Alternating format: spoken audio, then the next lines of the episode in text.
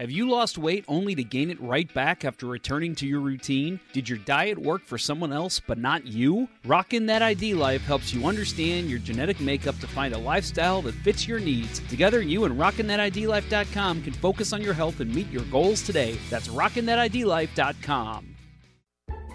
Center Ice Brewery is a proud sponsor of Let's Go Blues Radio. If you haven't heard, Center Ice Brewery beer is now exclusively available at beer stores around town, so make sure you pick some up on your next milk and eggs run.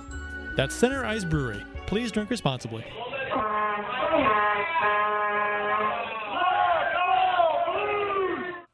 Get ready to hear some noise tonight. You're just seconds away from Let's Go Blues Radio. Let's have a Donnybrook. Eric Brewer was so bad. Are we like Oglethorpe? Are we suspended? I I reciprocated the dickness. Selfish hockey. That's right, selfish hockey. What did I tell you about stick tape? You don't need it! No doubt about it, eh? You're listening to Curt, Bill, and Jeff on Let's Go Blues Radio, the original St. Louis Blues hockey fan podcast. Take it away, boys. Hey, Blues fans. I like to consider myself a friend of the show. This is TSN analyst and former Blues netminder Jamie McLennan, and here's Curt, Bill, and Jeff on Let's Go Blues Radio. Welcome to season 10, episode 39 of Let's Go Blues Radio. This is the fully vaccinated, often imitated, but never duplicated, the church going, wholesome kind of folk, the original St. Louis Blues hockey podcast. Support for Let's Go Blues Radio is brought to you in part by RockinThatIDLife.com, the home of getting yourself where you want to be physically, and by CenterIceBrewery.com, St. Louis's wonderfully crafted hockey themed beer found at local grocery stores and liquor stores in the St. Louis area. And yeah, for those of you in the live video, you get to see uh, a great, great T-shirt on Mr. Bill Day for uh, Center Ice Brewery. Uh, we're broadcasting live on Wednesday, eight, uh, May 18th, 2022. This is franchise episode number 357 all time. I'm Jeff Ponder, and I'm joined by the real identity behind Mighty Mouse, Curt Price. And I have Bill Day listed as on assignment. That is not true. He's here, folks. Right there. You can see him. He's right there. I prefer playoffs. Danger I'm Mouse. toughing through it. There you go. I like that. You prefer You Danger Mouse fan? Danger Da- Mouse, you're a fan? I was uh, never a? Danger Mouse fan. Oh, oh, crikey. Oh, heck. Well, That's I'll tell fun. you, I originally had in my notes here, I had you two listed as the the original Rescue Rangers, Bill Day and Curt Price. Hmm. But then Bill said he wasn't going to make the show, so you screwed it up. I'm- Way to go! I'm more of a tailspin guy. Ooh, that was a good one. Yeah. Yeah. Uh, I- we'll be discussing the events of a certain round two, game one, as well as anything else that tickles our fancy. Don't forget to find us on every social media platform, and you can find us this weekend at the county fair hanging around the dunk tank. We are dual live streaming on Facebook and YouTube. So, hello to our live audience, and thanks for joining us, gentlemen. We're back for a second show of the week, huh? Let's do this. Woo! I like these two shows a week. I do too. The wife doesn't, but I do. Yeah, it, It- it, it's tough with the schedule, but it, I like it.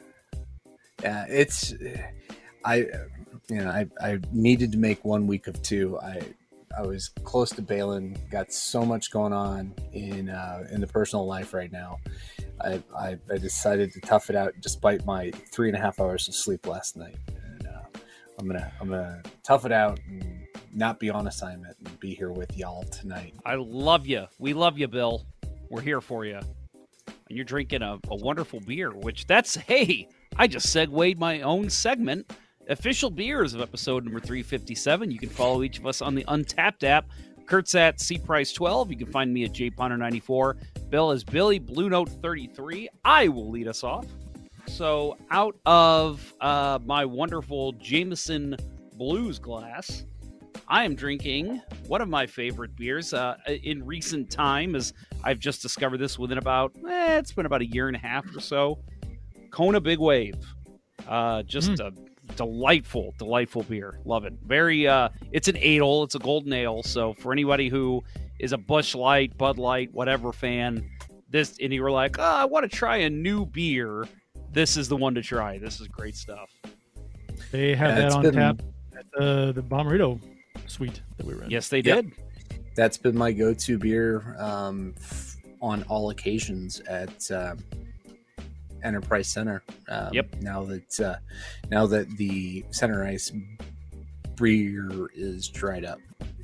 Yeah, they've got it at that Schnucks Market now, and then they got it. Um, we come in the side entrance. Uh, I can't What- remember what section that's by, where the band plays. That bar right there, that always has Kona too. So Yep. yeah, I pretty much am exclusively drinking Kona when I go to Enterprise Center now. Yep. What about you, Bill?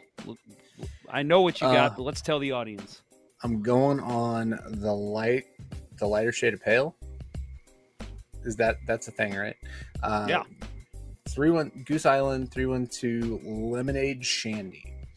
Very Hmm. very light, crisp summer ale. Um, you know, I know a couple weeks ago you talked about cutting the grass and pounding a beer, and this is the best one to do it with. I did it this weekend, and then we looked at a house, and uh, that was, oh, maybe that was my problem, but you- uh, yeah, yeah. That the beer that causes you to buy homes. Yes. yes, Don't buy don't buy this beer, folks. It will cause you to buy a new house. yeah, whatever. It's the house is selling itself, but um, yeah. So love it, love it in the summer, love it on a muggy night like tonight. And I, I saw what Curt had, so let's let him talk about it. Little, little strip music, please. Oh my. Bud Light Orange, the good old standby summer beer, which this is probably very good for pounding after a uh, after a grass cutting. Which I need to cut my grass tomorrow, so that'll be that'll be a thing tomorrow. I think we all have some good uh, grass cutting beer tonight. Yeah, you can't be Yeah. you can't be pounding a, a an imperial stout after No. cutting the grass at 90 degrees. Yeah, Nope. yeah. Got to be an ale, And I- a shandy, something like that. And I almost picked up the uh, breakfast stout for tonight, but I'm like, yeah, no, I will be slurring my words. Yep. Five minutes into the show, so So did we see Bill's shirt? We we talked about it. Did we actually see it? Yeah, he pulled it up earlier, but yeah, it's Okay. Now let's see what's under the shirt, Bill. um, nobody wants that. Did you know? Did you see what I had on? yeah, I saw that. Yeah, My hockey team sucks. yeah. The hockey team Yeah. sucks because they Uh, sucked I am- last night. I am nothing special. I'm just wearing my work Yes. clothes still. still wearing my I mean it's a it's a summer button up. It's a nice light white button up, but nothing special like you guys. Is it Alright. linen? And Is this it is linen? this feels like the uh, the fashion show from Slapshot. Yeah, there you go. I hope you have a if heart I attack and die so I card never have to do this shit again. I'll look at my dick at him. I'll do it. And everyone but my wife will go screaming to the exits. And if I can read the card right, Moose Jaw, Saskatchewan. That's a great scene. oh goodness. Uh, it's yeah, it it sets up for the rest of the great movie. Yes. Uh, Brandon Toma says uh, Bud Light Orange, internet crashing in three, two, one. It was nice seeing you guys. Yeah. No kidding. We We'll also see. have Oh, uh, this is Jason, this is test Jason, number two from that. Jason Smith saying, "Let's go Avs again," and I'll respond to you, Jason, and say, uh, "Why don't you go score in your own goal?" Let's go Wasn't- Avs. Wasn't that Jason Jason, Smith? Smith? eh? Yeah, Okay. Uh, No, that was no, that was no, uh, Steve. that was Mike Smith. Steve. Smith. yeah. Steve Smith. Steve Smith. Damn. Yes, that's before you said it was Jeff Smith. Then you said it was Jason. Yeah, I Smith. did. I said that on Twitter a couple Yeah. weeks ago. Man, I can't get that right. Well, there's Yeah, they many all have generic right? names. Yeah, Yeah, Ryan Smith. too many people. Cost them know a cup. that. Didn't Too- just score right. his own goalie. Cost them the cup. yes, he did. Oof. He did. Rough. Uh, Austin Lynch says, Jeff, congrats on winning uh, in Jason or crappy goalies tourney. Uh, now win your own. Uh, suck it, Austin. That's all I'll say to you. Uh, and again, I will not pick Hey. you. You have won in your own. I won the first year, yeah, and that's what matters. My dad was still alive when I won the Ponder Cup, so That's all that matters. In his eyes, I'm the reigning champ. That's all. Uh, we, we I do believe we won the second year. Paul's team. You did, right? Yeah, you on Team Paul, Dustin Paul. Yep. Yep. Uh, yeah, great stuff. So uh, today in Blues history, courtesy of the at STL Blues history account, uh, this is for May 18th, 2022. Uh, May 18th, 1981, Blake Dunlop was awarded the Bill Masterton Trophy, and Red Berenson was awarded the Jack Adams Trophy. Um, so two big winners there for the Blues. Uh, you know, we didn't talk about this last show. I'm going to drop it actually here in the third in our third segment. We need to talk about the Masterton of this year. Just just reminding you fellas of that. Oh, right, right. Yeah, Yeah. we never talked about that.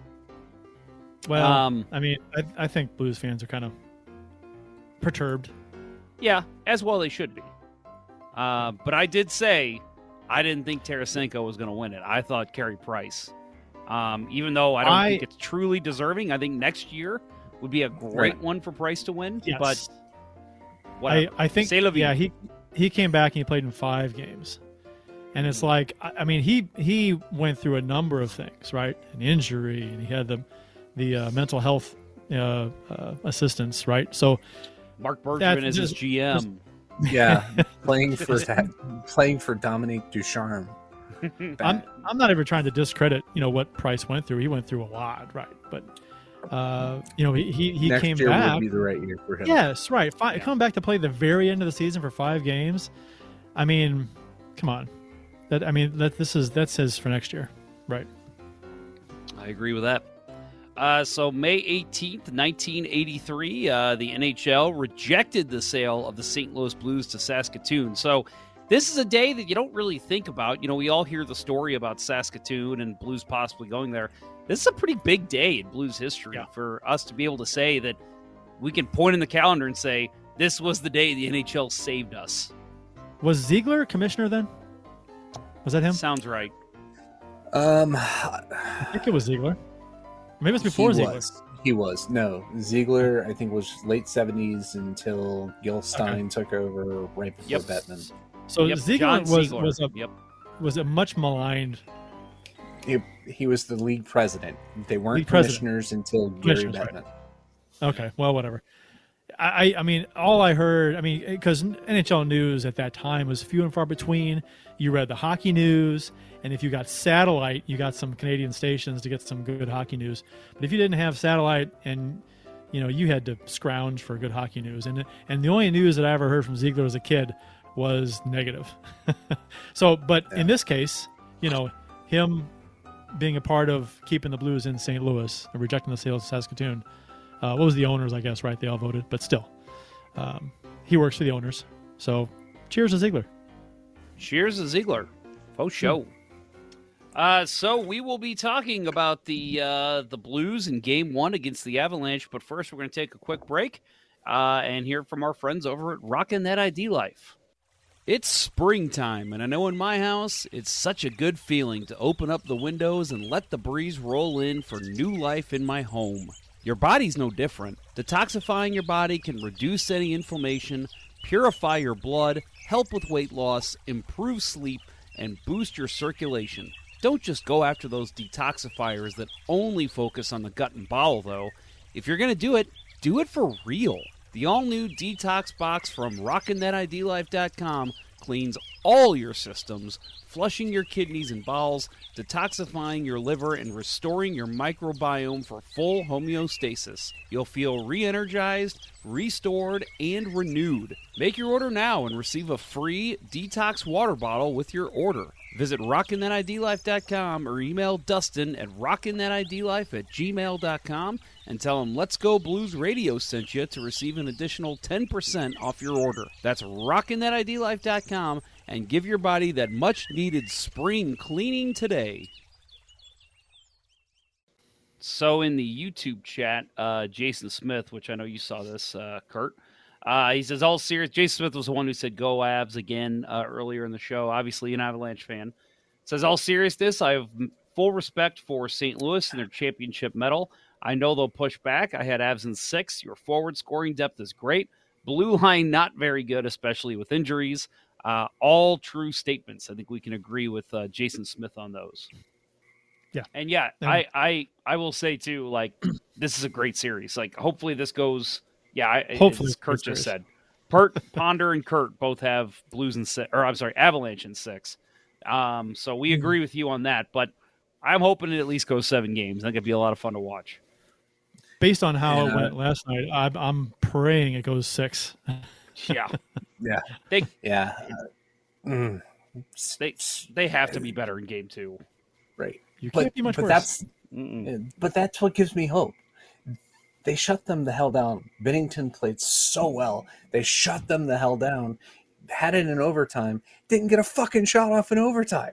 What the hell? You know, you know, I, I, I'm with you. I, I think this game, and I guess we can talk generalize and then get into the details. I think last night would have been a perfect game for Binnington to just steal when you're outplayed so bad, and you somehow miraculously make it to overtime uh, and get a bounce. Right, get a bounce. Someone make a play and win, and just crushed Colorado after they completely dominated a team like I've seen few teams dominate a team before, and then to lose. Um, Yeah. That would have been mon- Right. monumental, and it didn't Right, happen. and- so That would have Right. been It- that if it wasn't for overtime, them scoring, you know, uh, when they did. That's one of those games that people say, "Well, Jordan Binnington can't steal you a game." Bullshit. Last night that would have been an epic steal. right. That Who says he that? Did. The oh. Blues. oh, tons When he was He going did- through his slump, it happened. There was right, a bunch of tons people, saying it. say- he's only proven he's done it in the past, and what do you got to do? He won. Did it, he did it in Game Seven of the Stanley Cup Final. Right. I think I The said it biggest hate. earlier this season. Right. The guy can't This season, steal no. a game for us right now. Right. Right, it's right, right, contextual. Right. But last night, you're right. Last night was the game to steal, and we didn't get a fucking shot on goal in overtime. We had a couple of chances. We had a couple of really close chances, but it didn't get on net. Uh, but I, and I think we all saw this coming, didn't we? I mean, did you guys actually feel there was a time in overtime when we had the puck that I thought Right. we could win this. We could win this. That one time. that one but, time. but, but, but when we didn't have the puck, I felt like we are going to lose. I really Oh, yeah. did. For sure. I so I, I felt a little opposite because we've how many times have we seen in the playoffs one team is just dominating, it, dominating play, which was Colorado, and I thought just one chance. It's all it takes, one shot. Blues break in, get an odd man rush somehow, steal the puck at the point, go in on a two on one. That's all it could take. So I kept thinking like, think positively. They just need one chance, and Oh, I was, I was thinking that, but we didn't have the puck. No. and we did have Yeah. it. We coughed it up every time. Yep. So it, it just, it just, I mean, anyway, we can get into it, but uh, yeah. Yeah. So uh, Jordan Binnington versus Darcy Kuemper in this game. Uh, this was the matchup all season long between these two teams. So uh, Husso actually never saw the Avalanche this season. Uh, but uh, so this so this game starts. Colorado looks pretty damn good. Uh, they're the more rested team. They've come out. Uh, they've got a couple quick chances on Binnington. Uh, defense for the Blues looked okay to start, but it was pretty clear the Blues were not getting anything offensively going. But uh, uh, who cares? Because the Blues get the first goal, and uh, this is big because both teams in both their first round matchups, whoever scored the first goal of the game won the game. So this was huge to get the first goal for the Blues. Ryan O'Reilly scores, put him up one nothing. A strong forecheck by the Blues and a great keep in by Calle Rosen leads to O'Reilly getting open in front with the puck. He goes to the backhand, lifts it over uh, Kuemper's glove. This was O'Reilly's seven, he's seventh goal uh, in seven games in the uh, postseason. Uh, seven game goal streak ties the longest in the postseason Blues history with Phil Roberto at 1972 uh, and uh, Joey Mullen at 1982. So how about It's that? seven? 1972, 1982, and 2022. It's five games, right? Goal scoring streak, not seven, right? I thought it was seven. Am I wrong? Didn't I he thought it score in every game? I, think thought he scored in every game. Okay. We didn't get I shut out it- in the first in any of the games in the first series. Well, okay. I mean, maybe I'm I'm uh, barking up the wrong tree, but I could have sworn it was five. Well, you look her up while we do that. I'll look her up. I'll look her up. I'll look her up. O'Reilly tied uh, David Perron and Pavol Demitra for 10th place in Blues history with his 18th playoff goal, which, I mean, that's pretty good. He's been here four years, uh, not really known as a goal scorer, more of a playmaker, but uh, obviously uh, comes up big when you need him to. Five games. Is it five Yeah, games? He uh, he scored. Uh, yeah. Uh, the in the uh, let's see, he was a minus three.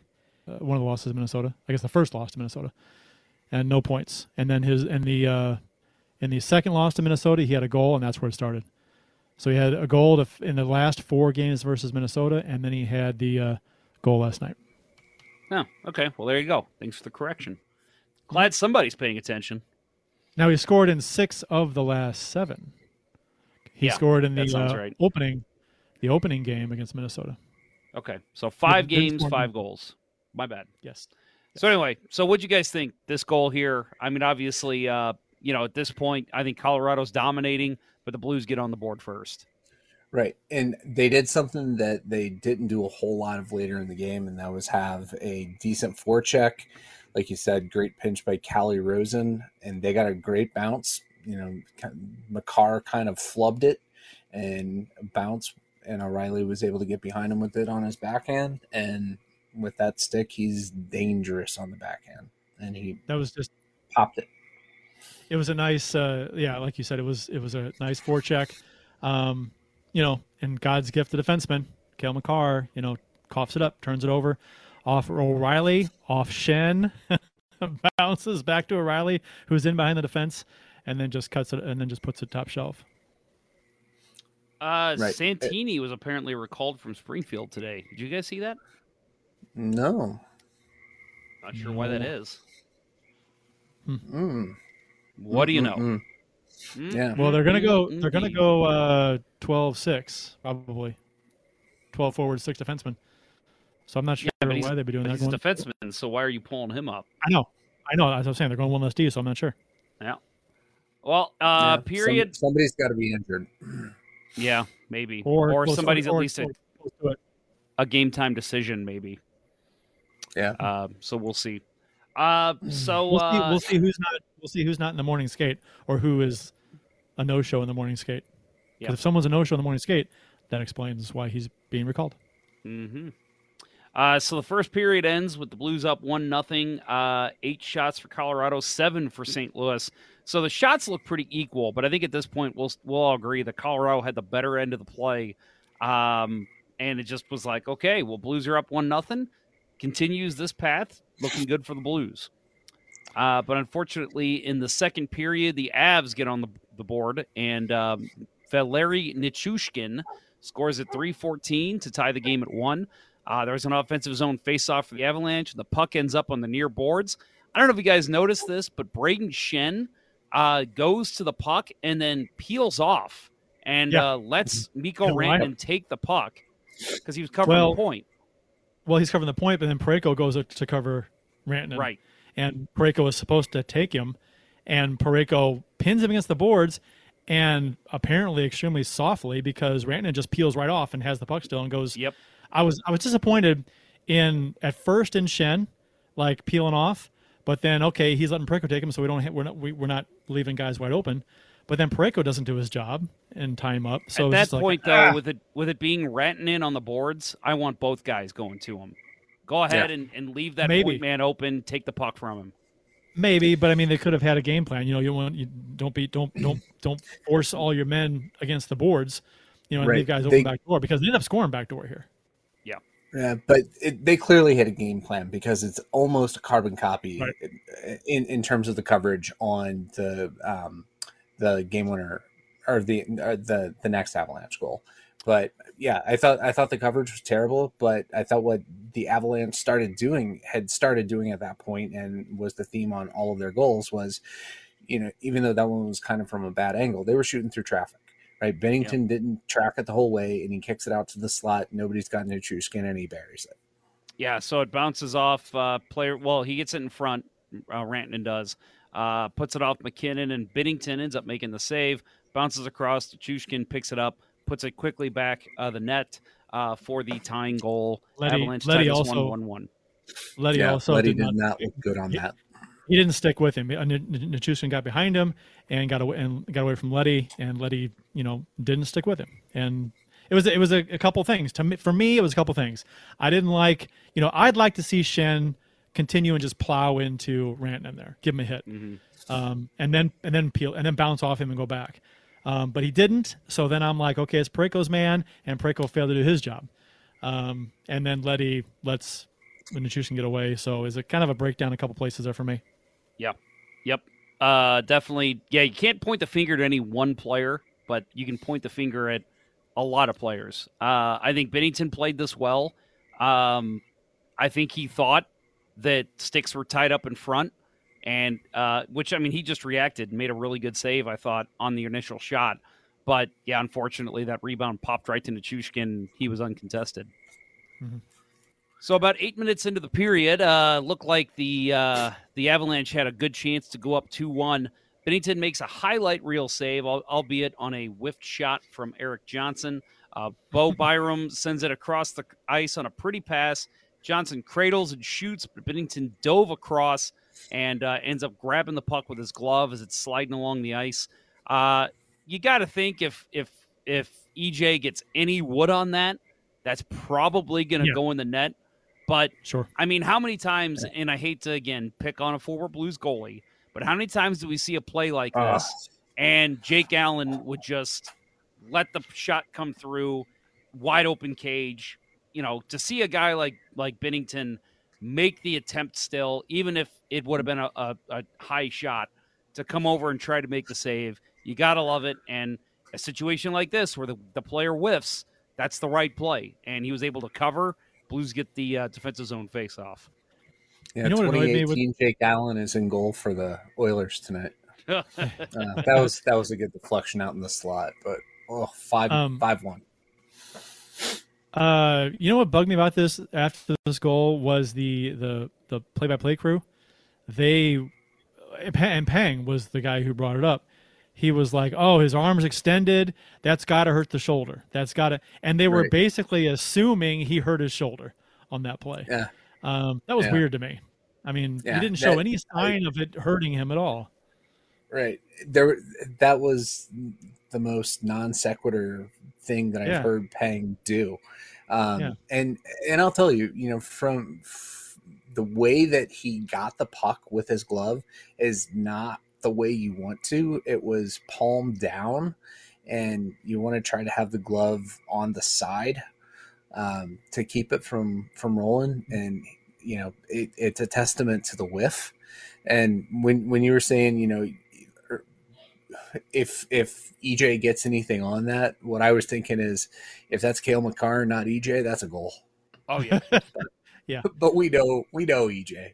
yeah, we do. Yeah, I mean, b- b- but it's such you know it's playoffs. It's bang bang. It's like get the puck on that as quick as you can. Um, and Right. if I guess if he has to do over again, he takes his time because he's got more net to shoot at. Um, but still, I mean, it's he got it on net, and it was going in, but Binnington, you know, did the job. right. Doesn't give up. Relentless. That's what I love about him. Yeah. Uh, so the Avs score, do score again, make it 2 1 at 11.32 of the second period. Sam Girard gives the, the Avalanche the lead. The Avs work it around after dumping it in, and Girard takes a slapper from the top of the faceoff circle. Rookie Scott Perunovich goes down to block it, but it eludes him, and he screens Binnington in the process. It beats Binnington between the legs, and the Avs go up 2 1. I saw some people, and maybe you guys will agree, which is fine. I did see some Avalanche fans saying that this was one Binnington should have had. Uh, I Mhm. disagree. I think Nope. He had no way of seeing that puck, and he just reacted. He saw Mhm. Perunovich go down, and I think he thought, and he, you know, obviously saw the guy wind up, but I don't think he thought this puck's getting through. I better just be ready in case it squirts through Perunovich slowly, and I got to cover it. I don't think he thought that the full shot was going to get through to him because there's no way he could have seen that. Yeah, no, it was, Well- it was a great screen by Perunovich, unfortunately. Yeah, and and and when a guy goes down to block a shot, you know, I guess you typically expect a him to block goalie the shot. you expect him to block the shot, and if he doesn't, the puck's coming up high, Mhm. right? It goes And over the leg or something. and Yeah, and that's and Binnington probably what pulled Binnington's up. looking for. Yeah, and I mean, that's just that's that's hockey. You know, uh, if you can't see the puck, you got to hope it hits you, and just play big. And I it found a hole, and it is what it is. It's I, I'm not I'm not down on Binnington for that goal at all. I, you know, you if you can't see it, that's tough. Well, and I'll add too that that's a. I mean, whether he meant to or not, that's a perfectly placed shot by Girard. Because if he gets it any higher, it is hitting Perunovich, and there's Yep. a good chance if it doesn't hit Perunovich, it's hitting Binnington in the leg pad. So I mean, he put that right Well, where he needed to. you go down, you got to block the shot. I block the shot, and that was the Right. case on two of the Avs goals, the one in Yes. overtime and this one. You Yep. you Yeah. you can't have like I mean we'll get to it, but I mean if you're going down to block it, this is the playoffs. You block the shot. And uh, how many times in this game did the Avalanche knock stick knock knock pucks out of midair with their sticks? They Yep. they got they got legs in the way of passes, sticks in the way. They blocked a shit ton of things the Blues tried to do, and then when they didn't, the Blues couldn't complete a pass anyway. Yeah. So uh, I thought the Avalanche did an excellent job in general of you know Blues trying to saucer passes left and right, you know up the boards, whatever, and and they'd throw the stick out, you know a foot and a half off the ice, knock it out of the air, and disrupt the play. That happened a lot, and that just just kills momentum. It it kills your transition. Uh, it leads to a turnover, and that happened. I don't know. It- I would say I saw at least ten times the Blues try to make a play, saucer pass, knocked out of midair. Yep. And I'll say too that that you know we bitch about the way the Blues looked, the fact that there was a lot of plays where the, they were just missing breakout passes, passes across the crease. Everything was just off. Simple You gotta you gotta well you gotta wonder that if a lot of that comes because they know Colorado's blocking everything. Maybe I need to have my lead pass go a little bit further than usual and hope my guy gets there. But at the same time, you know, you can't let that disrupt your game and you can't let that completely dictate how you're playing the game. You just need to go out there, play the way you know you can, for you know, That- make those passes and make Colorado stop those those saucer passes in the middle. to me, if Yeah. you're not stopping those plays, that you're Colorado's in your head because so many plays from just like 15 foot passes, you know, from from the center ice dot up to left wing, a guy breaking, they pass, and it's like five feet out of his reach, and, th- and there's they're, they were just flubbing easy plays when Colorado wasn't pressing the, the puck carrier and wasn't pressing the uh, the guy that the pass was intended to get to, and they just missed passes. That happened a lot too. So when you're not when you are the saucer passes, they're getting knocked out of midair, and you're not completing simple transition passes, you're you're fucked because you I mean you against Colorado, you either have to slow them down by putting body on body or have the puck, so they don't. And the Blues did neither in this game, and Colorado just kept coming. Yeah.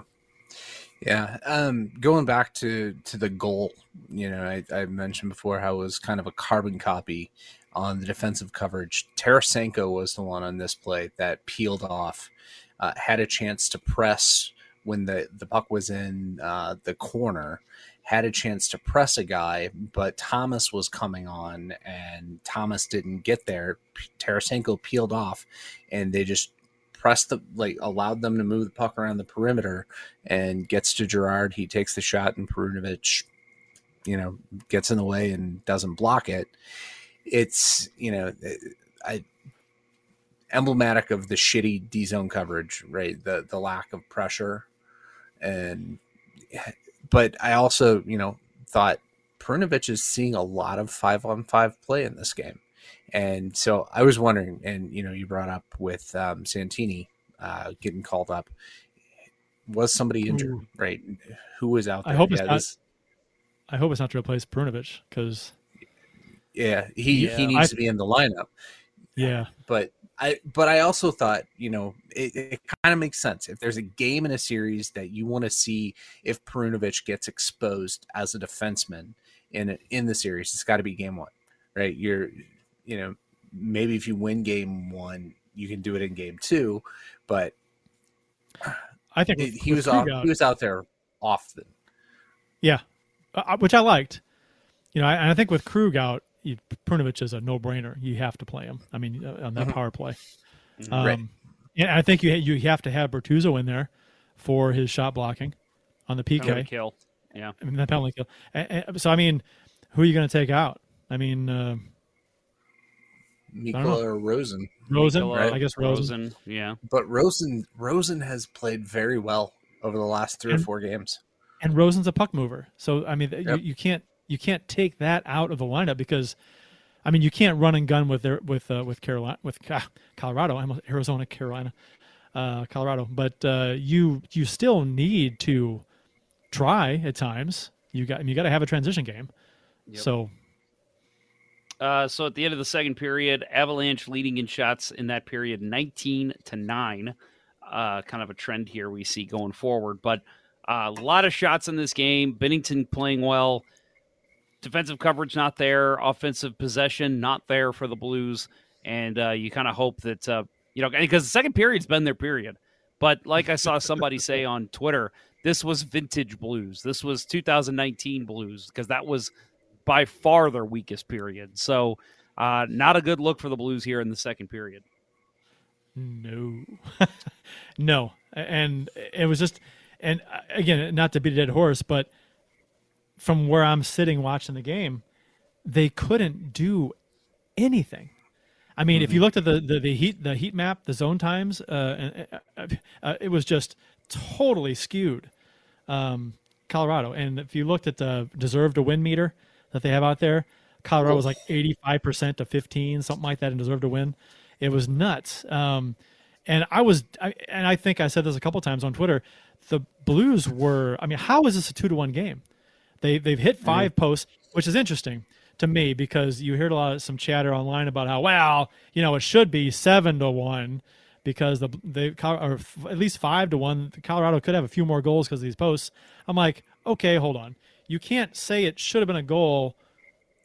I mean, they came very close. It's as close as you can get, but no, it's it's no different than going wide. It, it is a shot. It's not even a shot on goal.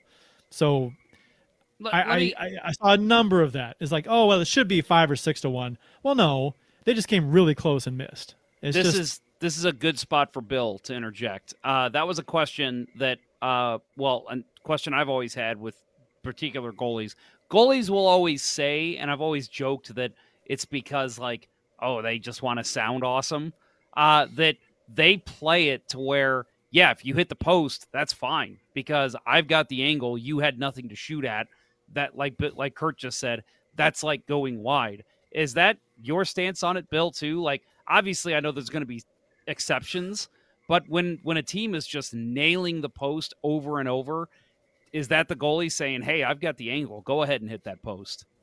Yeah, well, it, it it's there's you know there's obviously going to be luck in it because it hits the post, it can do crazy things, but you know as a goalie, yeah, every time the you hear the post ring behind you, you're like, I had it, I had the position well enough. Um, even even on those times where you're five feet out of position and they hit a post on an empty net, yeah, you claim it. It's it's what we do. Um, but no, it's you know I, I, I thought Binnington's positioning, and I, I thought they were trying to be extra fine, and and that's what happens when teams are extra fine.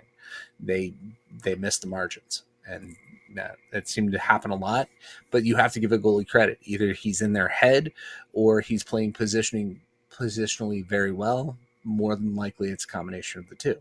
And right now, you know, again, he Binnington is the by far the best player on this team. Yeah, and also I think uh, the number of posts is a testament to how many chances Colorado had. You know, Yeah. they had so many chances, Right. um, and, and the more chances you get, I mean, if you're not scoring, you're probably hitting some more posts. So that's just, I mean, they had so many shots and so many attempts on net. Was it over hundred attempts on net? Oh, it was it was a lot. I think- I can't remember. It was quite a bit. So Uh, Yeah, Nathan it- Toth in the YouTube chat says, "I don't understand how a goal post is part of a goal structure, yet still doesn't count as a shot on goal." Uh, I think I can explain that, and guys, feel free to tell me I'm wrong. Um, basically, uh, the You're puck. Thank you. Uh, the puck has to either go in the net or hit the goalie in, in to be counted as a shot. So it's one or the other. So Huh. if you hit Yeah. 10 posts, that's, you know, and they say, well, they had, you know, 50 shots and, uh, you know, 48 uh, were stopped by the goalie, but there were these 10 that hit the post too. So let's throw that in the goalie Right. save category. That's not how it works. Uh, so that's why those Right. don't count. They count as wide shots. the puck wasn't Right. going in. It- right. so and and shot the goal. goalie did. The key is that the goalie didn't make the save. It hit Right. the post, it, and it shouldn't count as a shot because it diminishes No. save percentage, and that's pretty much it. If it Now, hits the post and shot goes in, if it hits the post and goes in, right. then it's And- and obviously a that's shot on goal. that's where you start getting into the you know into the more advanced the advanced stat stuff right you're you're counting shots shot attempts rather than shots on goal because there are those kinds of you know idiosyncrasies Right. about you know that you- that that that distinction between a shot on goal and a shot off a post so um Can you? Well, and, and let's add too that when the uh, w- well, let's say the the shot's going wide and the goalie you know reaches out and gloves it and holds on, they don't count that as a shot either. So just because the goalie plays it doesn't Usually. mean that it counts as a shot. Right. Depends on the shot keeper. True. Yeah. depends home or away Yeah, and- but yeah. For the most part, Kenny- it's not supposed to be counted. Kenny Jaworski said this in a lot fewer words than we just did. The shot is Right. simply not on net if it hits the post. It's not going in, so it's not a shot on goal. Period. Right. Right. And you know, the, the point before was you know, not understanding how it's a part of the actual goal structure, but doesn't count as a shot on goal. It's it's just Well, it the- comes the- down well, to right, a the goalie didn't is- make a save. The net is part of the structure, and you could Mhm. shoot it wide, wide right, and it grazes the net. You know, it's Right. that's not and a shot on goal either. Right. No, no. Uh, Yeah. Jason Smith, which let me uh, let me go ahead and say this, boys. Uh, clearly, an Avalanche fan must have. I'm guessing you found us on Twitter using the Go Avs Go hashtag or whatever it was. Uh, just want to thank you for tuning in to a Blues podcast. Clearly, Yep. you're an intelligent hockey fan, not because you listen to us, although that does help, but because you want to hear what the other teams' uh, fans and analysts and all that are saying. That's the kind of stuff That's- I love to do that's- too. half the fun of playoffs Yeah. is to interact or at least listen to the other teams like uh, you know sports talk radio or podcasts or discussion forums or whatever just to see the viewpoint from the other side i find that extremely interesting Yeah, and I, I think that makes for a more intelligent hockey fan because you're you're seeing it from the other side. Are these guys seeing what I'm seeing? What's the difference? And I I love it. So welcome to the show, Jason. Glad you could join us. Uh, he says fair point to an extent, but Kuemper beating uh, him dead to rights and losing the puck with an empty net. EJ's, as you mentioned, uh, Lehkonen fans on wide open net. We all know hockey is a game of fraction of inches. Yes, it Sure. definitely is. Sure. Yeah. And and and and and a good chunk of the shots that hit posts aren't because that's all the goalie gave him either there's room sometimes to to you know but i mean it's a it's a small window it's a it's a very fine line sometimes and sometimes they miss and uh, you're asking a lot of a guy to like like people got on brad marchand uh, big time in boston for the chance he had on binnington in game seven uh, the one timer from the slot the binnington slides over with his blocker but it hits him in the, like the the web uh, the, uh, under the arm Yeah. and he had all kinds of net to shoot at, but put it right in the middle so Binnington could get over and got a piece of it. And they were ripping on him. I'm like, dude, I mean, he got a really good shot off, and it was dead center on net. It just, I mean, you're asking a guy to pick corners in a in a high pressure situation. That's pretty rough. That's hard to do. Shit, I Yeah. can't pick corners when I've got nobody on me in an empty net. Uh, but I'm also terrible. Uh, so, guys, I'm going to call an audible here, and uh, we'll go ahead and take our break real quick, and we'll come back and we'll talk about the third period and overtime between the Blues and Avalanche in Game One.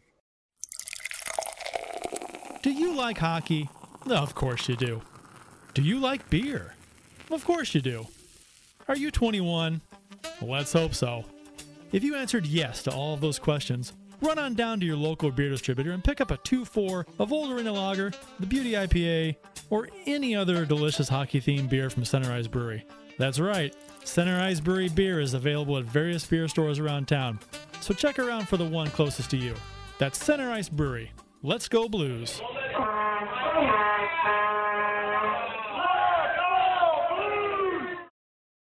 So, uh, third period starts here, and halfway through the third, the Avalanche have a great A chance again to take the 3 1 lead, but Binnington again comes up huge. Uh, Nazem Kadri and uh, Artturi Lehkonen break in with uh, Parayko and Buchnevich rushing back. Kadri takes a Those shot. four names are a mouthful.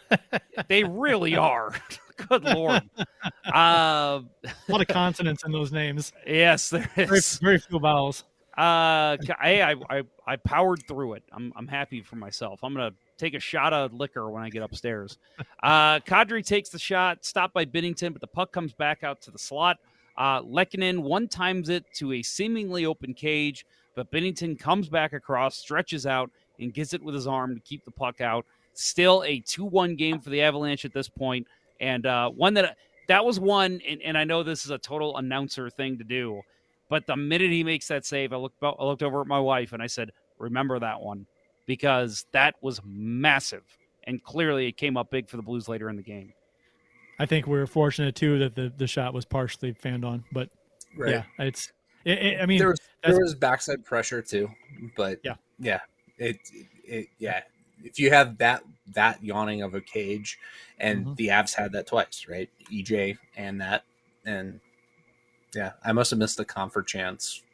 I didn't get to see the entire game because of the aforementioned house stuff going on, but uh, yeah, if if you do that twice in a game, that's got to be frustrating. And you know, like Jason Smith said, it's hockey god, um, you know, bad bounce stuff going on. sure. If you hit six posts in a game, it's like, come on. Right, one of these has to, you know, hit the post and go in. Um, no, I, I, I agree with Speaking that. the hockey That- gods, Bad luck, hockey yeah, gods. they're hating on Edmonton right now. well, Jason Smith. uh, Jason Smith actually said I, I actually started listening to you guys last year's regular season. That's exactly why I listen to you guys, and while we don't always agree and have our own biases on uh, and balance, you guys are very knowledgeable and fair. That's very appreciative. Thank you very much. Thank you, We try. sir. Yep. Yeah, Zach comment Hyman more, just man. scored We- the NHL '94 goal. Oh, I didn't even Oh, did see he? it. Did he? Oh yeah, Was it a came wraparound? out, I guess. came out from behind the net. Oh, the spun, slap shot?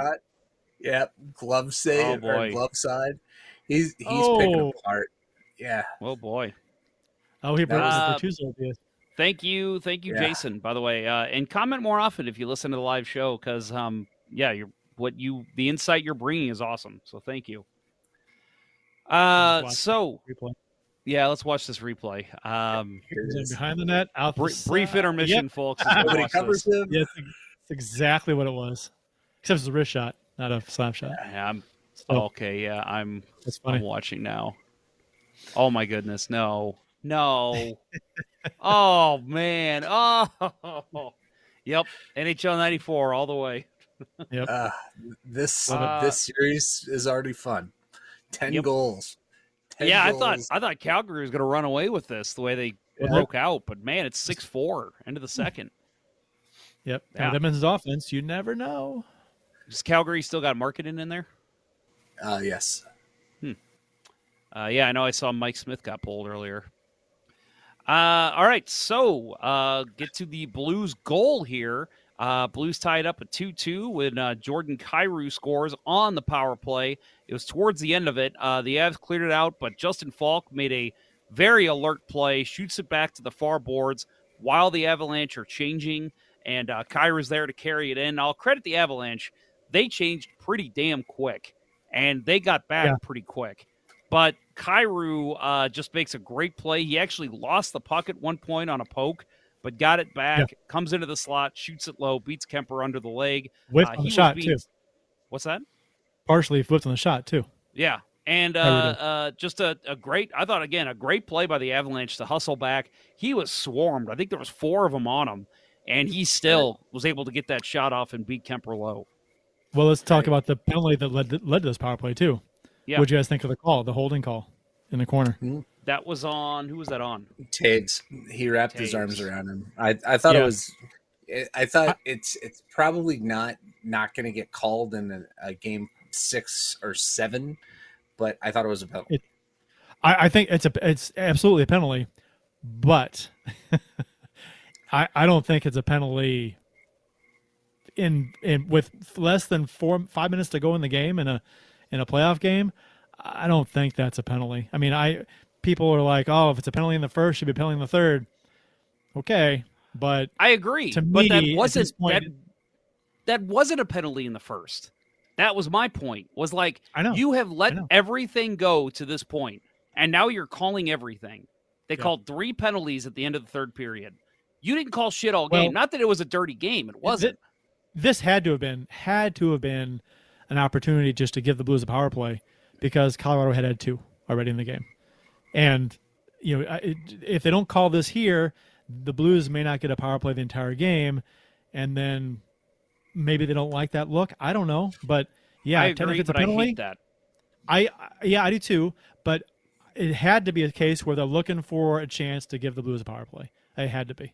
I guess, but yeah, I, I hate that look. I to me, I'd rather just bitch about them not having a power play. Cal- Colorado was clean the entire game. I'd prefer that. I thought they were. I thought they kind of were. I didn't. They were. I didn't see a whole lot. I was. I the only thing I had to complain about was earlier in the third period, uh, Kyrou on on right wing uh, coming into the zone. Uh, there was a dump in, and he was checked, and uh, he kind of went, you know, skates over over ass and uh, down. Never had the puck, and I thought that was a clear interference. I could have called that easily. I didn't do it. So I don't have a problem with them calling this because I was I was kind of irritated if that play wasn't called a penalty. Um, so the Blues got one here, but I really aside from that I didn't really have any complaints about the officiating. I didn't see a whole lot of stuff they could have called. Yeah, I agree, and that that was my again that was my gripe was I thought that was a ticky tack penalty to call late in a game that you haven't called any penalties except the one. So and that's how you always see you always see defensemen do that. They they they put the the stick around the side of the front and wrap it around. And uh, now if the other if the other player is trying to move their, their skates and are getting held up, that's a penalty. But simply just doing that is not a penalty. You've got to hold him up somehow. And I don't think he held him up at all. But whatever. Mm-hmm. No. We'll take it. Uh, so Brandon Toma, I loved his comment here. Uh, up for a comment of the show because it's funny because I always make fun of Curt for this. Um, but I do it too when I'm hosting. uh, quote quote. Let's watch this. Now that's great podcast content. Yeah, that's it's so funny because like Curt every now and then we'll be you know because we've always got hockey on in the background, and Curt will say something like, "Oh, did you see this play? Oh, okay, wait." Know, like and I'll wait. Well- wait for me to catch up, and I'm like, "This is great content for the podcast." But now that I'm hosting, I notice I do the same shit because we're sitting here try to- watching the same game. try to explain what we're doing, but yeah, it's hard sometimes. It's hard to to get the f- people caught up on what we're actually trying to looking at on the screen. Like something interesting happened, and I want to talk about it, but I don't want to ruin it because you haven't seen it yet. If I'm ahead of you, you know what I mean? So it's kind of weird. Yep. Uh, no, my my point back to Brandon was we know how hardcore our fans are of this podcast, and they're gonna Wizard of Oz, Dark Side of the Moon, and s- sync it up on the third growl of the loot sheet. Start the game, start the podcast, I love it. so they can get the full experience. That's right. Uh, so in this game, the last at eight, well, eighteen forty one of the third period, Brayden Schenn gets a high sticking penalty. Uh, fairly controversial call in the neutral zone. What were your guys' thoughts on this call? I well, the from the this is the rule book. This is the rule as it's written. NHL Rule sixty. Uh, point two states that a minor penalty for high sticking is called when the stick of a player makes contact with a player above the height of the shoulders, which most players is around five foot or so, you know, five ish. Um, and this this stick infraction was below the waist, right, thigh high, something like that. So, I mean, yeah, he got him in the face. He cracked him in the face. Um, but it's not at shoulder height, above shoulder height. Um, so, how much you want to read into that rule? Also, you could say that Schenn was interfered with too. That could have been a That- penalty. Right. And that was my Right. point. i- That that if you're going to call Schenn, you I can't remember who it was on, but It was Manson. Manson. Manson- if you're going to call Schenn, you got to call Manson too. Yeah. Yeah, they should have called both. Yeah. Did you see the the rules breakdown with Koharski on I did. both of those? He defended He said it, he had, and he said you had to be in control of your stick. of all time, right? And that's not all what it's time. in. That's that's not what you just read in the rule book, right? That's not. He's- yeah, that's not in the rules. Actually, it's just something Right. that they say. It's right, and and it's it's him like Tocchet. I don't know if you caught it at the very end before uh, Koharski walked off, but Tocchet said, "Hey, props for you sticking by your boys tonight." Yeah, yeah, yeah. That. Nice. that was Tocchet, Yeah. Tocchet also disagreed with the uh, penalty in the corner, the holding that led to the Blues Yeah. power play. He didn't like Yep. that. I didn't either. And, and Yeah. Koharski defended, uh, you know, uh, that play too. So Yeah. I think I think Yeah, he's I- being honest. I do. I just think he's. I just think he's. I don't know what he's doing. I mean, it's not. That's not the way it's written in the rule book. So why you? Why you? Why you saying that? I, I think he truly believes it. I just don't know why. Uh, I, Yeah, I, I, I don't get it. I, uh, I, I, some that was the that well that was the comment that I saw some people, even Blues fans, defending the call, saying, "Well, you got to control your stick at all times." First of all, he did until that happened. Uh, he was trying to break away from being interfered with, Right. and he ends up hitting the guy in the face, way, excuse me, way below the shoulders. oh, Uh, because Oh my because he's oh it hasn't happened for me yet whatever this is um, so he's trying to break away he's interfered with and and i'm fine again i'm fine with that call oh boy here we go oh Edmonton wow. on the rush, two on one, score. Yep. Right? Yeah. Dry side. Jeez, six Five, five. six, now six to five. Love Whew. it. I love this Yep. rivalry. oh it's great What hopefully an we see some fights too McDavid. Right off his junk. so anyway, so I think if you're going to make this call, like so you, your other officials need to come over and say, okay, the other reason that stick flipped out and hit him was because he was being interfered with. You got to call them both. You know, and somewhere you've got four officials on the ice, and I know they don't do this, but they should confer and and him Let- say, hey, it's late in the game, it's two two, this game's heading to overtime. What happened? Did I miss anything? Oh yeah, that dude was getting interfered with. Throw them both in the box. Let- okay, Let's be honest here. problem solved. If we're if we're talking about what you got to call, technically by the book, um, Schenn was interfered with, and he didn't high stick. I Hmm. mean, technically. So technically, if we're gonna be you know nitpicky here, the Blues should have had a power play here. And how big would that have been? With the Blues power play, uh, uh, uh, uh, uh, Colorado's penalty kill is is uh, mediocre. It's middle of the pack, um, and the Blues power play is deadly, as they showed uh, earlier, just a little bit before this. So, yeah, I, it would have been. I was that'd have been a ballsy call too to get the Blues two power plays there at the end of the game. Yeah, I agree. And and again, That's- I'm fine with them not. I get that it's a bang, it's a bang bang hockey play. So I'm fine with him saying I gotta call something, but don't just call one. Like call the reaction. Call both. Yeah, they both. Yeah, maybe his stick was below the waist, but it still got the guy in the face. I gotta call that. Fine, I'm fine with that. But you gotta call them both. You can't just have it be the one. I'm I'm not fine with that because it's not a penalty. I agree, but I mean, that's how it I mean, I, I. I do understand what you're saying. You see a stick at the face, you want to call it right, but yeah, Schenn Schenn was adamant, and Schenn was saying it was like a, a foot off the ice. Well, it wasn't quite that low. yeah, it was it I was mean, below it was the waist though. It was yeah, low, it was below the waist. Oh, sure, it was way low. Yeah, yeah. Yep. And he was right. Schenn was right, and he had, he right. destroyed the uh, penalty box camera too. Yeah. Yeah. I wonder who pays for that. I think the Blues get fined for that. Uh, it's yes, it's probably collateral damage. You know, the cost of doing business. Maybe I don't know. And they probably got Um, insurance for it. Kenny Yeah, yeah. Jaworski says the hockey guy called it the right call, but all of you know much more about hockey than me. He says all four of you. I don't know if he's talking about Bill's dog, who I think was just on camera, or if he's talking The about right the hockey call, guy, the right, the high stick or the hold. the high, uh, the high stick. How did he break it down? Because the rule says otherwise. I'm just going by the rule. No, I agree. Uh, I'm with you.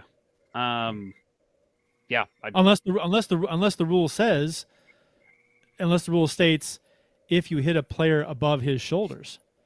But it doesn't say that. It says above shoulder height. say you read the rule book. it says above shoulder height uh, above it says makes contact with a player above the height of the shoulders. So what how how do you interpret that? Do you interpret that as wherever the shoulders are? I that's where the height interpret- is I or interpret, interpret it it- as a normal standing of a player a player standing, maybe even crouched a bit, but to be down that low, I Yeah. mean, come on, there, there's no way that's a penalty. How do you expect Now- if everybody's skating that low, they're going to get hit in the face with a stick five times Yeah. a shift? I mean, I've seen So- I've, I've seen players get high stick before knee level when they're on their hands and knees and not get called. I'm just Yeah. saying. What about seen that before. what about if a player is laying flat on the ice and they get hit in the head? They are at shoulder level. Yeah, Right. well. their their body's a plank. They're they're at shoulder level. It- shoulder level. There shouldn't be a call for high sticking in those cases. Agree. Agreed. It depends Maybe on how you interpret. It, de- it depends how you interpret uh, the, the, the the the definition as far as height of the shoulders. Is it height of the shoulders wherever the shoulders are at? So anything above the shoulders, wherever the shoulders are, or is it height of the shoulders, you know, where shoulders are normally at? I liked uh, one of the tweets I saw. Somebody said, uh, "That's not even a high sticking penalty on Nathan Gerbe." I like the hockey guy too. I think he's he's very matter of fact with his stuff. He does a good job. I'll admit I've actually never watched. he's got a whiteboard and uh, he he is very very matter of fact knows his stuff you know Oh, Uh, I thought you guys I'll- were talking about Jeff Gordon of the Post Dispatch. Oh no no Yeah. no no no! These- self-proclaimed hockey guy yeah Uh, I That always- that some always- s- I sat that next always- to him for a year. I could tell some stories. always made me but- cringe you know with Don't with that, do that. hockey guy yeah, you are not the hockey Yeah. guy Ah, well, uh, so going into OT here, fellas. Uh, Josh Manson scores for the game one win. Uh, goes through a maze of players in front of Binnington. Robert Thomas and Pavel Buchnevich both are out to block it, but the puck eludes them as Manson slaps it from the point. Binnington made a number of great saves during the sequence right before this, but he gets beat on a shot that he clearly could not see. Uh, both of you, I think, have mentioned this previously with with this goal, but those guys are going out to block that shot. You have got to make sure you're going to block it. It's an overtime. Two uh two of your own teammates are screening you. That puck has to get blocked, and it wasn't. Mhm. Binnington stood no chance. Nope. Buchnevich Buchnevich couldn't block it he tried to Thomas couldn't didn't and it looked like Faulk could have but didn't try he had a stick tied up of a Avs forward and it looked like he was just trying to let Binnington see the puck Yeah, You know, he which just I'm like fine with. You just, I uh, For him. I guess. I I don't know. Maybe an overtime is coming through traffic No. anyway. If you see it, get no, yeah, knock it. I mean, block it. I don't know. Block I'm, is- No, I'm, his, I'm fine his- if his you don't have a good body position. I'm fine with just letting the goalie see it. Right. His job there isn't to block the shot. That's that is the forwards going out to the point. Right. That that's on them. Faulk did the right thing, trying to tie up the guy in case of a rebound. And Which he did. unfortunately, right. Unfortunately, it was a very well placed shot that, you know, through traffic. And that's that's the Yeah. thing. All three Avs goals took advantage of traffic. They do that better than any team in the league, especially against the Blues and especially against Jordan Binnington. You know, Benner played his heart out. It was heartbreaking to see the Blues not get not get really any sniffs in in the overtime period. The Avalanche 13 shots, the Blues 0. Yep. And like you said earlier, Curt, the Blues Blues had possession that one time. And uh They you had a couple chances, there- but did yeah, no there shots. was hope, but Yeah. yeah, the, the Colorado just totally, totally shut them down, and you know that's The whole that's the one though. thing, right? But you've got to take hope from this game, though, that Oh. Colorado didn't blow you away, and Here, you know, Yeah, I I agree with you, and I think here here's the here's the silver lining for Blues fans. Um, can Colorado play any better than they did? I mean, they could sure the, their post shots could have went in instead of hitting the post, but still, they played. I don't know if you can play any better than they played. They played a really good game, and they had two goals, and it went to overtime. Um, yeah, the Blues got, you could say they got lucky with some posts, or that's all that Binnington gave them on a couple shots, whatever. However you want to say it, they didn't go in. So the the Colorado may have played as good as they can play. The Blues played probably the worst game I've seen them play since the kitchen era. It was terrible. And a lot of it was not indu- was not induced by Colorado. I'm sorry. The Blues could do every time they had the puck, it was a flub pass, a mishandle, a turnover in your own end, a turnover in the neutral zone, a turnover in the offensive zone. Were one and done chances in the offensive zone. They had nothing going all game long. Their one goal early by O'Reilly was because of a, a, a breakdown uh, by Makar with a bad pass again, and it pinballed around, went right to O'Reilly behind the defense, and they scored. I think the Blues played terrible. I think Colorado played amazing. I have no idea how this game went overtime. Binnington was out of his mind in this game. Um, so there's a silver lining. If the Blues can just play their game and play like they're capable of playing, and hopefully Colorado does not play at this elite top echelon level like they did last game. Come down to the come down to the pack a little bit. Um, but then you got to hope Binnington plays as well as he did the first game. Can he do that again? Because that's like That's you can't. and that's you can't that's ask my do that worry. Not game. saying not saying that the Binnington can't, but just saying basically You if the him. Blues step their game up like you say, and and even Colorado steps down a tad bit, you still need Binnington to come up with 40, 45 saves. You know, Right. and uh, can he do that again? I mean, that was a tough, tough game, and he played great. And there's no reason to think he couldn't do it again, because he's done it in the past. But you can't expect your goalie to do that. Jeff, if you look up right now, you'll see Steve Smith bank the puck off Grant Fuhr. I literally exact moment. I mean, that was perfect. Are, are you watching me? Do you have a camera on me right now? Yes, you are delayed by like what eight seconds or so, something like that. No, it's it's it's a good fifteen. I was say I'm good So- 15, I think behind you. So Yeah. coming into this series, coming into the series, I was like, the Blues have to play really good hockey, and, And- they need really good goaltending. They didn't get really good hockey from the Blues. They they saw what appears to be, I think, maybe Colorado's best, um, and they. You know, you Mm. can't ask Binnington to keep doing this or expect him to. If he does, fantastic. If Binnington plays this way the entire series, like he did the first game, the Blues can't play this bad, right? I mean, every game. No, I mean, we said that last No. year too, but they did. Um, So you they have to play better. If they don't play better, it's Right. over anyway. yeah. Yeah. Well, I and mean, how about I that? think Go ahead. I was just going to say, I think I think we'll probably see some lines shaken up. Um, I I don't think that you'll see uh, Thomas and Tarasenko and Buchnevich together. Um, I I think were that's going to get broken awful. up. It's going to be the gonna Russians, say that. right? It's it's Barbashev's going to be in there, and Thomas is going to go with Kyrou, um, and probably Saad on that line, and Schenn will go back to the top line um, with O'Reilly and Perron. But Yeah, they- were yeah, they- awful. they couldn't execute anything. Um, you know, you were hoping that Perron, you know, would step up early, and you know he he he was involved with the O'Reilly goal, but you were hoping that Perron would show that he was the difference in the Blues' abysmal play last year to this year. But Colorado just brought it, and and I disagree with what you said about Colorado being at their absolute best because they weren't clinical. They didn't finish those wide empty nets Well, they that's what I'm had all the chances, the right? Right. That's what I'm saying about the post. We, I mean, we, we got we got enough breaks to win that game last night, and we couldn't do shit. we did well. I mean, yeah, obviously, yeah, we got enough breaks because we went to overtime. We had we had we got plenty of bounces. Well, it's weird to say that because we we couldn't we, we turned the puck over so much, um, but we did get bounces with the posts, um, and we got a couple of bounces when EJ uh, whiffed on his shot, and then Binnington's miraculous save uh, sliding across uh, with the blocker.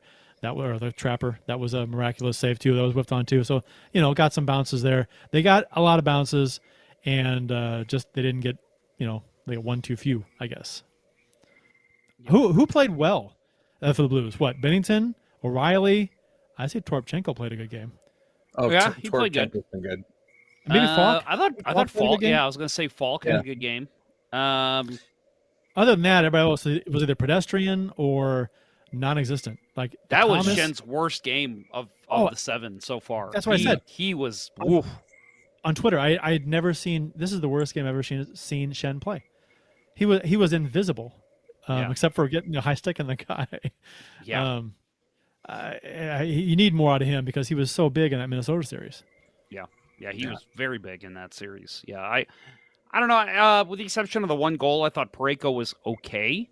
Um, Mhm. defensively, he Mhm. played okay. He had a couple gaffes, but I don't know. The the Uh, turnover that just oh my god the the pass Parayko? right onto the yeah Oh, the pass in the the neutral zone, and he just gave the breakaway. Um, Oh, that's right. I forget who it was that shot it wide, Yep. but Uh, I take it back. Just it was it was it was a, a Parayko level gaff.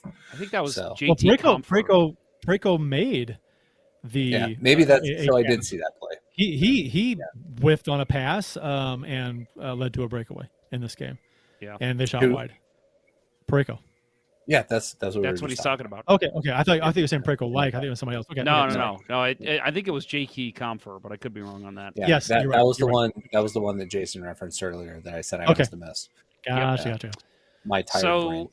the Avalanche are now 5 and 0 this postseason. Colorado has defeated St. Louis in eight consecutive playoff games, including a four game sweep last season. Uh, the Blues have scored at least one power play goal in all seven playoff games. They are 9 for 27, which is a 33.3%. Uh, first time for both clubs this postseason, as I kind of mentioned earlier, uh, that the team that scored first did not win the game. Uh, Jordan Binnington, 51 uh, saves on 54 shots. And uh, I do want to mention, I didn't mention this at the end of the third. 14 to 9 were shots uh, for Colorado in the third period, then 13 nothing for Ottawa. So uh, Binnington, 51 for For- 54. for Darcy Colorado. Kuemper. Colorado. I'm sorry, what did I say? Said- Wait, Ottawa. You said Ottawa. Ottawa. Like, what wait, the hell? wait. How did how did the Senators make the playoffs? Ottawa. Yeah, Man, it's I don't know like, where that came from. They're not even It's no There was- Steve. it- relevant. it's no Steve Buchnevich, but it's it's- No, It's, pretty No. close. uh, but There Kuemper was- also 23 for 25. Yeah, and there was one Yeah. point where um, the broadcast crew pointed out that the shots were Colorado had 49 shots and the Blues had 49 shot attempts. Yes. Yeah, yeah. yeah. So pretty bad. You know, Kuemper, and and talk about Kuemper. I thought he uh, made some big saves in this game too. I Oh, mean, the Blues right. didn't have a ton of chances, but there was one uh, elbow uh, shoulder save that he made. that Oh, was, it was yeah. fantastic. It was Oh, yeah. O'Reilly, I think. Yeah, Um, yep, it was. Great, it was going in, and that was Right. a great chance. Great pass and by he Schenn fantastic- from behind the yeah. net. Yeah. Yep. Yeah. It- Fantastic It, save. it, looked like it looked like he got it on the shrug up because it, it seemed like it hit almost back on his nameplate Mhm. when Yeah. when Yeah. the puck started going the other direction. Yeah, Crazy. that was a oh come on Yeah, that was because a very you, close you're one. getting so few chances, and then you want the one chance you do get, he you know you get stoned uh, on a great Yeah. save. It's like oh come on. Uh, so, talking about this game, we want to talk about uh, an athletic writer. No, not our friend Jeremy Rutherford. Dom, I'm just going to call him Decision. I don't think that's Yep, correct. that's it. That is. That is it? So Yep. it's pronounced like Curtis Decision? Yeah. Huh. Why not? I did not know that. Spelled much differently, though. Uh, so uh, this is a guy who I have actually really enjoyed uh, over the years. I've I usually enjoy reading his models, um, seeing his analytical work. But I'll admit, man, lately I want to punch the dude in the face. Line him up with Philip Grubauer and uh, who He's is the one? Uh. Jordan Greenway. Line him up with those guys because I'm I'm getting a little annoyed with him. Uh, so a couple tweets he had last game. Uh, he, this is his tweet. Whispers. This matchup doesn't look very different from last year. Hides. And then he responds, okay, there is one difference, and that is Jordan Binnington has decided not to suck this time. What are you fucking watching, Dom? That it could not. I, and that was I was shocked to see other Blues fans were agreeing with him. I know. like- I was like, wh- where where We were you guys said- last year? What are you watching? That Well, was some of the of all- best goaltending I've seen from him. I, I- okay, so we know Blues fans' history with with goaltending analysis. It fucking sucks. You know, the vast majority of people on social media, anyway, seem to get it wrong all the time. Binnington Oh, was going was going very before good. that. You've mentioned with the the post game show, calling uh, the post game open line, whatever that was called. Uh, Oh, back the- in those the- days, Yeah, Sports Open Line. Yeah, sports open line. Yeah, they Yeah. Blues fans have Oh. always gotten goaltending wrong. Eh, you know, Yeah. and and and It's like i- Blues if you if you just if you just look at the box scores, I mean, that's not you can't you can't do that. And and obviously, you know, Dom's not a stupid guy, but and you can't watch all the games. So his models and his his opinions they rely heavily on advanced stats, and we, being Blues fans, we we watched and all Blues fans should know this. And it was written about in game time about how good Binnington was, gave him a chance in every game to either win a game or come back in a game. He was there. He kept it close. Um, but people, he's referring to Binnington as sucking last year. I mean, what? Uh, Tell me you Right. didn't watch last year's playoffs without telling me you didn't watch them because Right. he didn't. How right. Where where's the advanced stats for, you know, how many goals did he give up on a forced shot? Right? He made save after save and would get beat like because the Blues defense wouldn't clear anybody out. Right? Yep. It was just just the the tail. and he wasn't he wasn't Blues shooting them out into the slot either. He was he was kicking them to the corner, but the Avalanche were always first there to get it and send it right back in front. I mean, it- Yep. he did It was a- everything it was he a- could in that series. it was a constant theme that last year after uh, almost every game I, maybe maybe one game he didn't play as well as the others but uh, as a whole he played very well and it was a constant theme to say you know binnington was the only guy that showed up in this series to play Yeah, everybody I think- else was a was- disappointment uh, if memory serves, I think it was game three that it was like he could have done better in this game, but Yeah. the rest of the time, both games in Yeah. Colorado, he he was stood on his head and just was a victim of bad D zone coverage. Blues got outplayed, You know- beaten to every puck, like you said. Yeah, he and here's the thing: you can you can throw out all these advanced stats that say, "Oh well, you know, advanced stats say this, advanced stats say that." I love advanced stats, but it's never going to trump my eye test when you watch the games. I mean, uh, I've heard people complain before that there's not really a good uh, advanced statistic to properly rate defensemen. You know, defensemen kind of kind of are hard to uh, analyze. Uh, that's why you have to actually watch the fucking games. And goaltending, to some degree, I think that's the case. There's a lot of advanced stats today, you know, from shots from high danger scoring chances and whatnot, and they can they can break that down. Um, but then again, that's that's subjective too. What's a high danger scoring chance? To might be different areas for some goalies as opposed to others. But yeah, I, I you you got to watch the games. And anybody who says that Binnington did not play very well in the playoffs last season either doesn't understand goaltending or how to analyze it, or just didn't watch the games. And they're going by the box scores. Uh, we've got Wade Summers DC in the uh, YouTube chat says Avs fan here enjoying the show also. Thanks guys. Uh, thank you for tuning in, Wade. Uh, been a good, well, good series for you so far for you and your fandom. Hopefully, uh, we can match that next game and next uh, next show we can be talking about a split series or maybe even a Blues two one series lead. We'll see. But Ken Morris says Blues will have to adjust to the thin air due to elevation in Denver. Tomorrow the Blues will win. So he is making the claim now, Ken Morris. I like it. What he say? Uh, I missed out. Ken Morris Oh, wait, says tomorrow the Blues will win. okay. Yeah. So yeah make the adjustment to the elevation um you know that's i'm surprised that was the first time that came up because you know that's every team's excuse when they drop a game in colorado Yeah, right. Yeah, and, and with skating with the 11-7, we kind of asked that question last show. How is that going to affect the the Blues? Um, I don't know if it really did, but I mean, clearly they were not the same team we saw against Minnesota. So hopefully they make the adjustment. They're a little more used to the air, and maybe we see a better uh, coming out party for tomorrow's I- game. You know, and I I think after the game was over, I didn't even really feel um, angry, but I was disappointed that the Blues uh, didn't play as well as they could have, because the entire game I'm watching this, I'm like, it felt like we were going to lose, even though we were right there the whole game. Even had the lead for a little while, um, and it, it was two to one.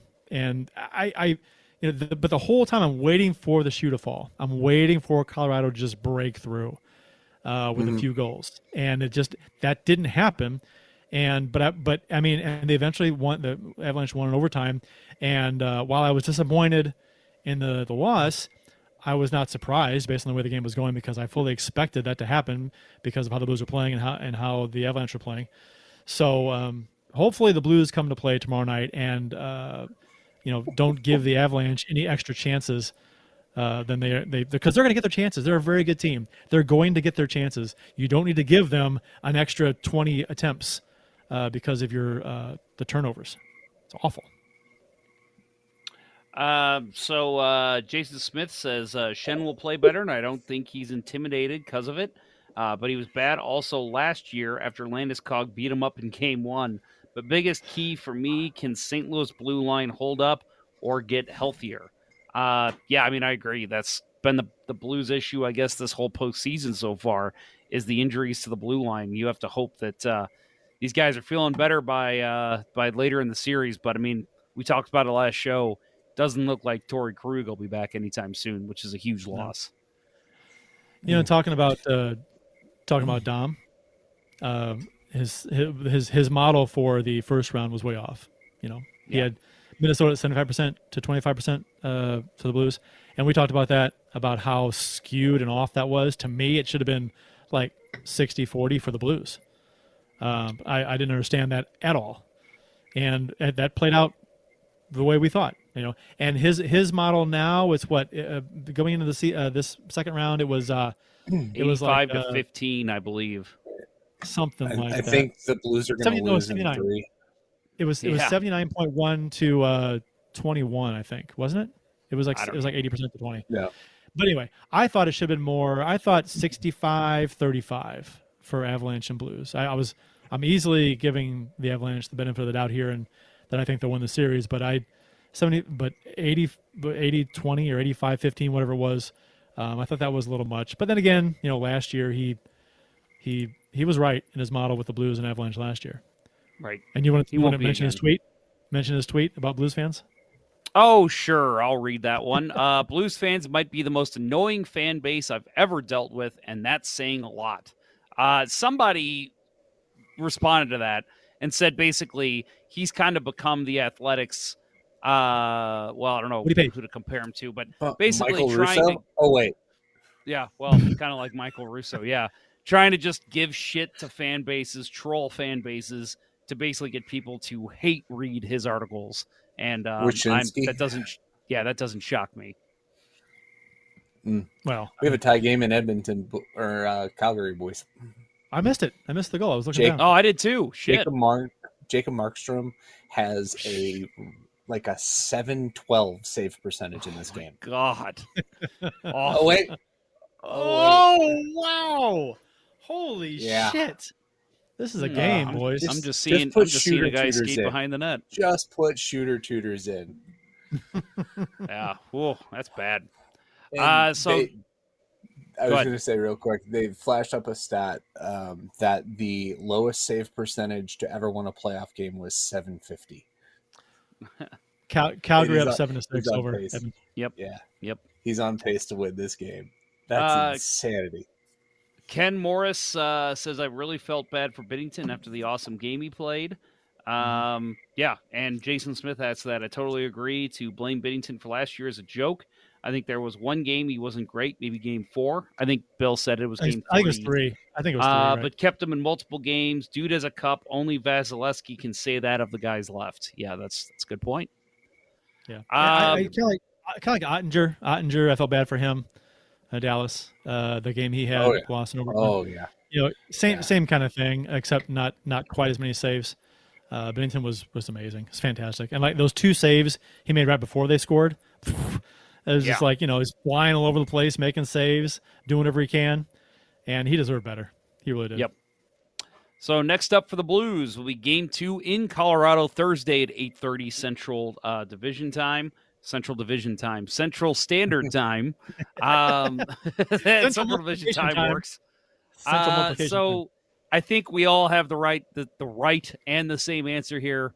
Who's a net, Binnington or Husso? Got to be Binnington, right? Yeah, Ben- Binnington gets game two. If they lose, maybe you go to Husso in game three.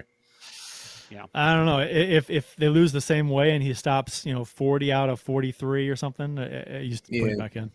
No, no, You can't, you can't, you you- can't take him no. out. You can't. If You won't if, take him out. If you are going to play, no, if you're going to play the goaltending change card, you can't do it in an elimination game. not Minnesota saying- proved that. I, yeah, but They're- but Ruby's but gonna try. Fleury it. wasn't. Don't do it in the elimination game. But Fleury wasn't. I, I, I, I'm this scenario. I'm prop, propos, propositioning, proposing. Um, if Benton has a similar game in game two Mm-hmm. as he had in game one, and they lose, you can't take out a guy who has a I nine four agree. five save percentage in the I- in the in game three. No. That, And- that, and- that, I'm not, and I'm not. And I, at this point, you wouldn't make a change. Then I'm not saying you, you wouldn't go to Husso at all. That's and that's what I'm saying. I think that if you go to him in game three, you What? go back to him in game four. But but a coach is going to make that change. If, if so. they are down, well, I think they would be stupid enough to make the change in game four because, oh well, Colorado doesn't know who, so they don't have a book on him.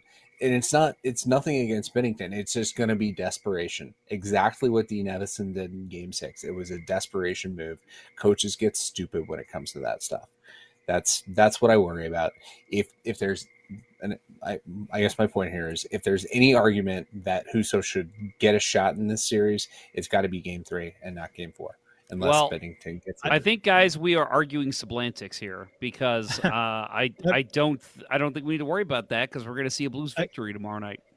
if Binnington has a game, you know, if, if Binnington has a has an eight five say percentage game, you know, in game two, you know, or allows a Mhm. couple of softies in game two, and then that's a different story. But I think, I think if he's playing really well, I mean, you I think you're trying to fix something that's not broken. I think I do something else. But and I understand different goalie to to, to shake up the team, but holy shit. Um, they need to do something, but it, I it hopefully it's not in net. Hopefully Binnington is the stable force, and we can focus on something else.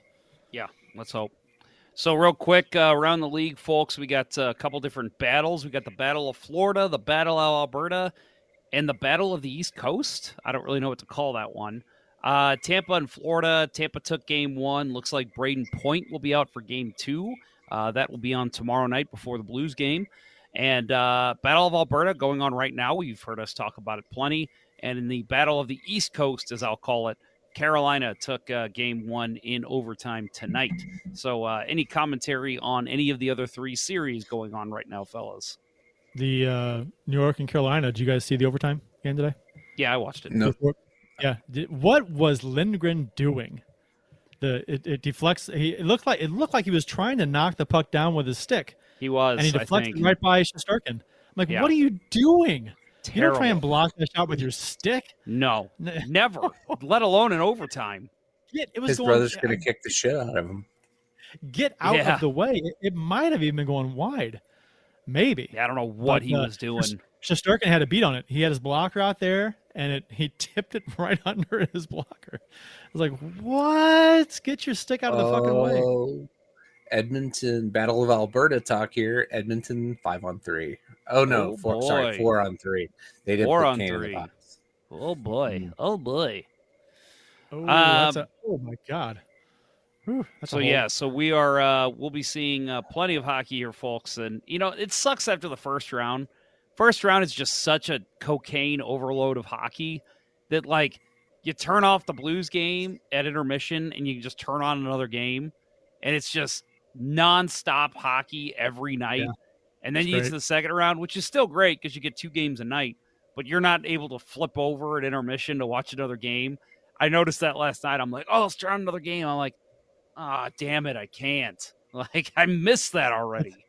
it's a blast because you're like, okay, this our game is about over, and uh, you know Pittsburgh's in double overtime, so I'll, I'll turn that game on in a sec. yep, yep, yep. Well, we'll see some of that, I'm sure. But yeah, right now that's not the case with uh, only two games on And- tonight.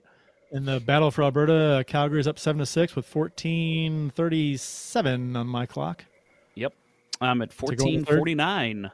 to go in the third, and Edmonton is on the, Edmonton is on the power play. So one last thing we'll talk about today, guys. Uh, I've got the graphic in our outline here that I noticed, but uh, the Arizona Coyotes are back in the news. They will not be allowed to have their logo at center ice at their new arena. Right. What Bec- the fuck? it's because NCAA regulations. Yep. There can't be Well- adver- there can't be advertising on the boards.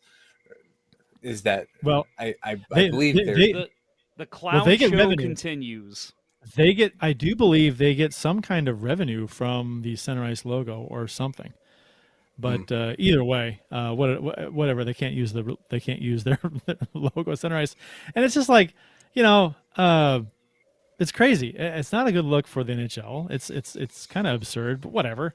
It's just one more one more kind of like uh, laughing, uh, uh, you know, tidbit for the Coyotes. Just move them. Come on. it will be Move that so interesting to watch home games there next year. So interesting. But yeah, I I'm with you. I I have been I am all about battling to keep teams where they are. I feel like you build a fan base, you got to follow through with it. But man, at this point with Arizona, I'm sorry Arizona fans, it it's time. I've had your back for a long time, but with this shit going on, this is not a good look for the NHL. It's very it's not managed well at all. It looks bad, and I think it's time for the NHL to move on. Have you guys seen the uh, ticket prices for the Coyotes next season in oh the small my arena? god, awful. So 20 high. game 20 game partial season ticket plans that run almost $9,000 for the glass seats and $2,200 for the cheapest tickets. Uh, that They're not selling. crazy. They're uh, and let's see. Uh, Arizona's top season ticket price for the arena is 14. Oh, jeez. Uh, cheapest. Okay, so the Coyotes are actually cheaper than the Sun Devils. That's weird, but it's expensive. It's really expensive. Really expensive. I'm like. I would love to go watch a game there because of the sm- small atmosphere. Mhm. It'd be really cool. You'd be real close to the ice no matter where you are. Um, you're essentially what? You got like 15 rows tops around the entire Mhm. place. That'd be great. That would but be great. you got to pay an arm and a leg to watch. It's like essentially, you know, the you're you're paying for just the lower half of the lower bowl, the the closest half uh, in an NHL arena. It's nuts. it's I cannot believe that this has been allowed to happen. Um, It's so weird. I It- I it's, it's almost like it's almost like a, uh something that happened in the NHL in the 50s. That is Yeah. like just uh, goofy, the- a goofy story you hear. well, and I'm fine if the NHL's like, okay, next year you can play at this college arena, but if you don't have another team lined up, we're moving you. We're gonna find or another arena lined up. We're Yeah. moving you. They signed what a four year deal at this arena. Yeah. I it's think it's three. insane. Three, But, but yeah, years. it- the fact that they'd be there after you know after a single season, it's it is a joke. You know, the NHL doesn't want to risk moving a team out of a market that they believe way too much in. It needs to happen. You Yeah. know, The- you it- have the- the you NH have yeah they have you know conference balance at this point. You know, and if that's what they want, move them to Hu- move them to Houston, right? keep Houston them keep them in the West. or Kansas City. Kansas know what's City funny? doesn't want us doesn't want another professional sports team, from what I've been told. But But I want them to have one. Doesn't that, matter? that, would matter? be nice. That that would be nice for The- us. Three and a half the- hour drive. Oh, I'd The go Coyotes, twice a year. the Coyotes in the NHL are like Jake Allen and the Blues. They just kept trying to force that team in that uh, environment, in that uh, city, and it's just not working. Who'd have thought, Move 'em. guys? Move 'em out. 20, 2022, and we are still making jokes on Let's Go Blues Radio about Jake Allen. Yeah. oh yeah, Oh boy! All right. Well, anything else, guys? nope. Uh, nope. Yeah. Quite. Congrats uh, on the new baby Ponder. Oh wait, that's New- Alex DeBrincat. Oh. I do look like that fucker. It's unfortunate. Although I think This I'm taller picture- than him. This picture, I'll I'll retweet this. Uh, is uncanny Does he have a beard right now? a little bit. Oh boy! All right. Well, I will. Uh, if you're retweeting it, I'll go check it out. Yeah, I I prefer Magnus Paajarvi. I, I feel more comfortable. Yeah. With that. Yeah, or Peter Dinklage. I'll take Peter Peter Dinklage. That dude's the shit, man. He's the best. uh, looking for that retweet. Where is it? Um. I uh, uh well, thank you. I uh, I'm glad to have another baby in my life. No, I would not be. That's awful. I'm too old. Uh, I'll look at that later. Uh, so uh, yeah, and I'll say too, we've had some Avalanche listeners, and I know like our friend Doctor Nighthawk uh, is kind of an Avalanche fan, more of a Blues fan. Nice to hear from you guys. Thank you for tuning in, and uh, it's been a been a fun series to chat about so far. Hopefully, it's a long one. And uh, remember, everybody listening, and, and tell your friends. Let's Go Blues Radio is on two days a week uh, now through the playoffs. We'll try again for the same thing next week. So uh, hopefully, we'll be able to make that happen. Uh, support for Let's Go Blues Radio is brought to you in part by ID Life, the world's only truly personalized vitamin platform based on a health assessment of your DNA. Visit rockinthatidlife.com for more information. That's rockinthatidlife.com and get 10% off by emailing Dustin at rockinthatidlife at gmail.com and tell him Let's Go Blues Radio sent you. And by Ice Brewery, which provides drinks brewed in our fair city and is available throughout the city and county at numerous grocery stores, liquor stores, and bars. Visit centericebrewery.com to find a vendor near you. That is centericebrewery.com. That will do it for episode 39 of season 10 of the original St. Louis Blues Hockey Podcast. Let's Go Blues Radio. And holy shit, guys, we have another goal in this game. 8 6 14 Calgary. goals. Unbelievable. 14. Whew. Crazy. Uh, thanks for listening, and thanks to those who participated in the YouTube and Facebook uh, live chats during the show. I never even checked Facebook, so I apologize if if uh, goal.